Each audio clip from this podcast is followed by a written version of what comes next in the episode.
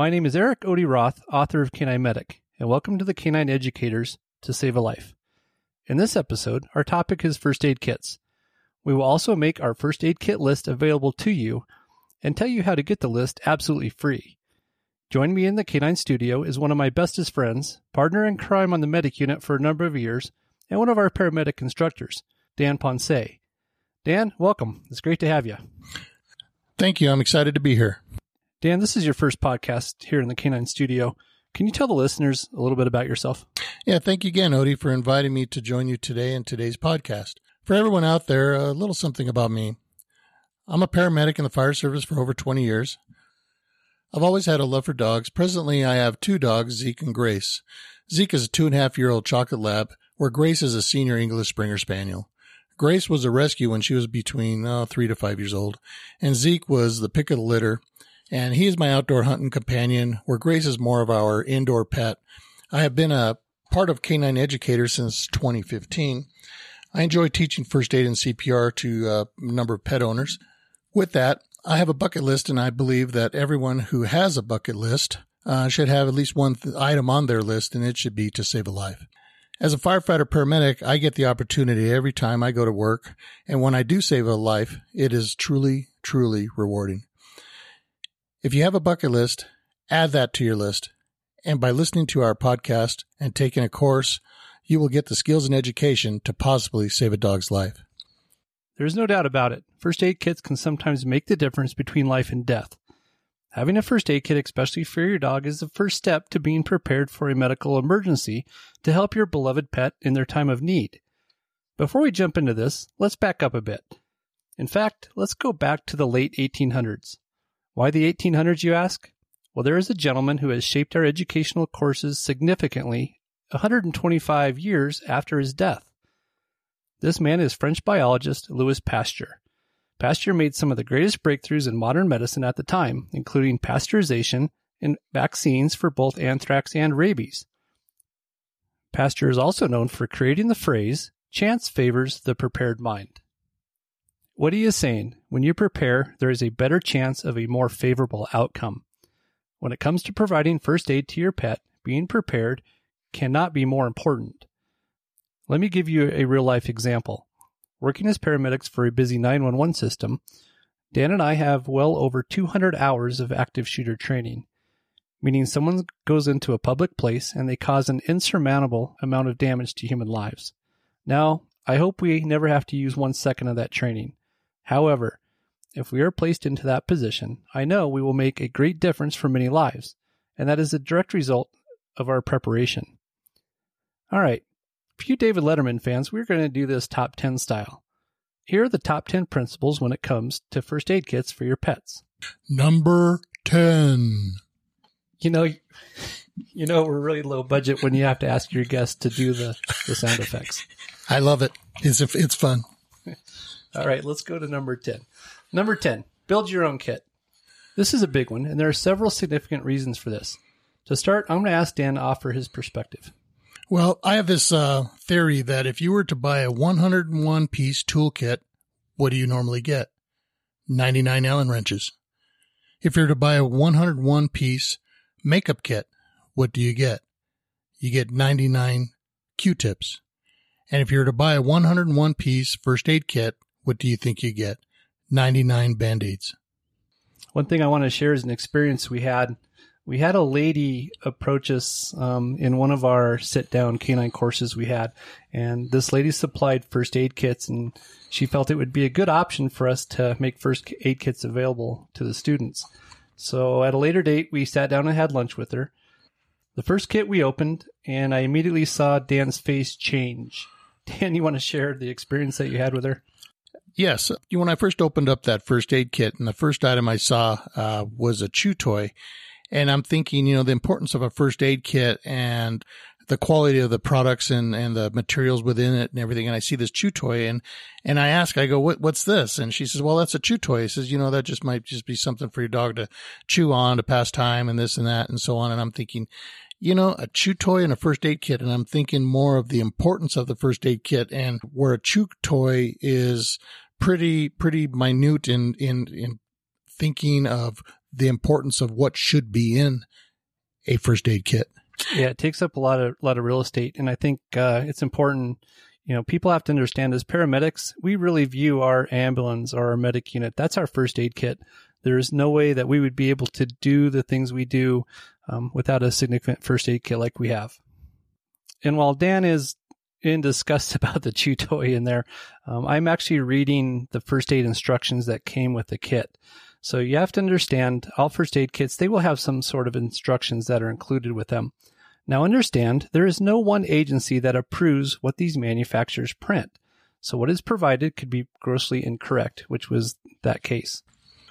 Number nine. Check your first aid kit yearly. Now this is my pet fish theory. If you have a pet fish, you have to acknowledge that the fish exists, and that leads to feeding, maintaining the water in the tank, and making sure the air system is working properly so the fish does not die. If you do not pay attention to the fish, the water, or the air system, the fish will expire. Check your first aid kit yearly because some items will carry with them an expiration date. Do not even put yourself in a place where you find yourself saying, it still should be good, right? Yeah. Can you imagine the look on someone's face if I said that while drawing up the medication? I couldn't even imagine. You will also want to replace any used items immediately.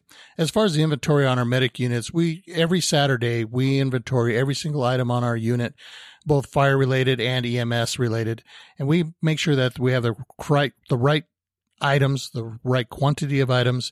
We also ensure that the expiration dates are well within the expiration dates and not and nothing is there is expired uh, to ensure that we have the uh, most of them quality and quantity uh, appropriate for our our daily needs. There is even a dedicated date each year for your first aid kits. That is a good date for you as a individual to have uh, inventory is to inventory your equipment that date. And that date is the 14th of September, and it happens to be World First Aid Day. That is a good day to remind yourself to inventory everything within your first aid kit to make sure that you have the right quantities, um, the nothing has deteriorated over that time, and that everything is within the expiration date of um, expiring. Now, if the 14th of September is not an easy date for you to remember to do the inventory. You, you, can pick any other day of the year. You can pick your birthday. You can pick the 1st of January. Uh, you can also per, pick the date of uh, when you change your clocks forward or backward. Those are also awesome dates to remember to check the inventory of your first aid kits. Number eight. I'm not sure if I can get used to that sound effect or not, but let's go with it. Okay, number eight. Response when there's no responder.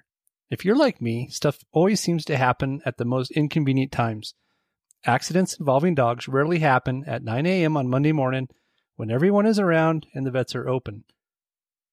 By having a first aid kit on hand, you can provide immediately treatment regardless of the time of day or day of the week.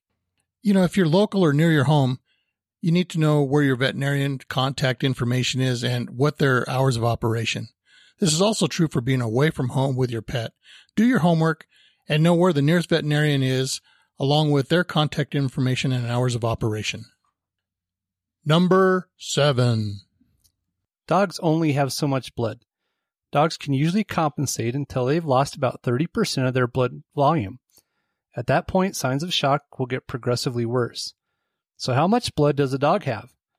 According to livescience.com, dogs have approximately 86 milliliters of blood per kilogram of weight. Let me give you an in-depth example, and I'm going to show off some of my math skills. First, we have to convert pounds to kilograms. There are 2.2 pounds for every kilogram. So for this example, we will use an 80 pound dog. An 80 pound dog, or 35 kilograms, will have 0.8 gallons of blood. That is equivalent to 3 liters. Now understand, each liter is just under 34 ounces. After our math calculation, our 80 pound dog has 102 ounces of blood. Now understand that is only 8.5 12 ounce soda cans.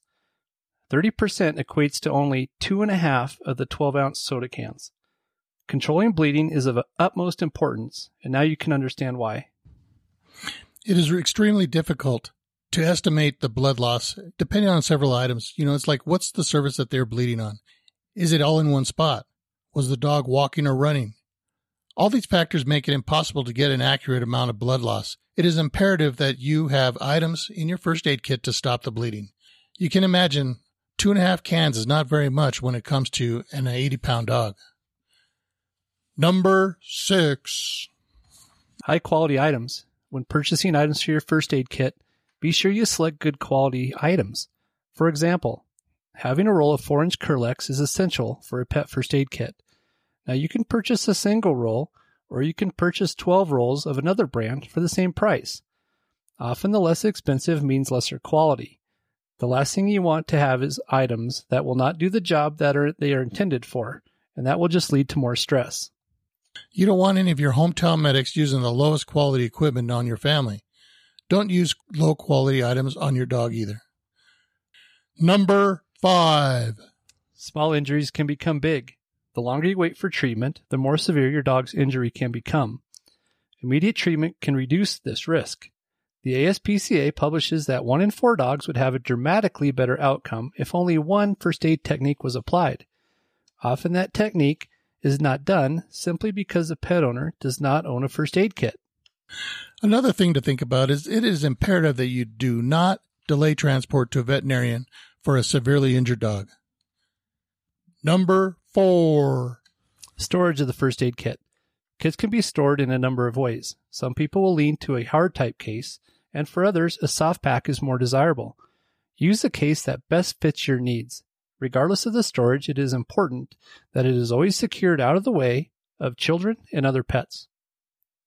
Number three. Safety. No matter how sweet your dog's disposition under normal circumstances, all animals have the instinct to bite when frightened, injured, or threatened. Always protect yourself by muzzling before providing any first aid. Your kit should always have the means to secure and muzzle your dog, and it should always be easily accessible. Number two. Reduce stress. Having a first aid kit will immediately give you the access to tools to help facilitate your problem, which in turn will immediately reduce your stress. As paramedics, much of our confidence comes from knowing we have equipment and first aid supplies to save a life. Number one. This by far is the most important. You have to be trained on how to use the items in your first aid kit. Training will give you the confidence to handle any emergency involving your dog and will reduce the amount of stress when faced with an emergency.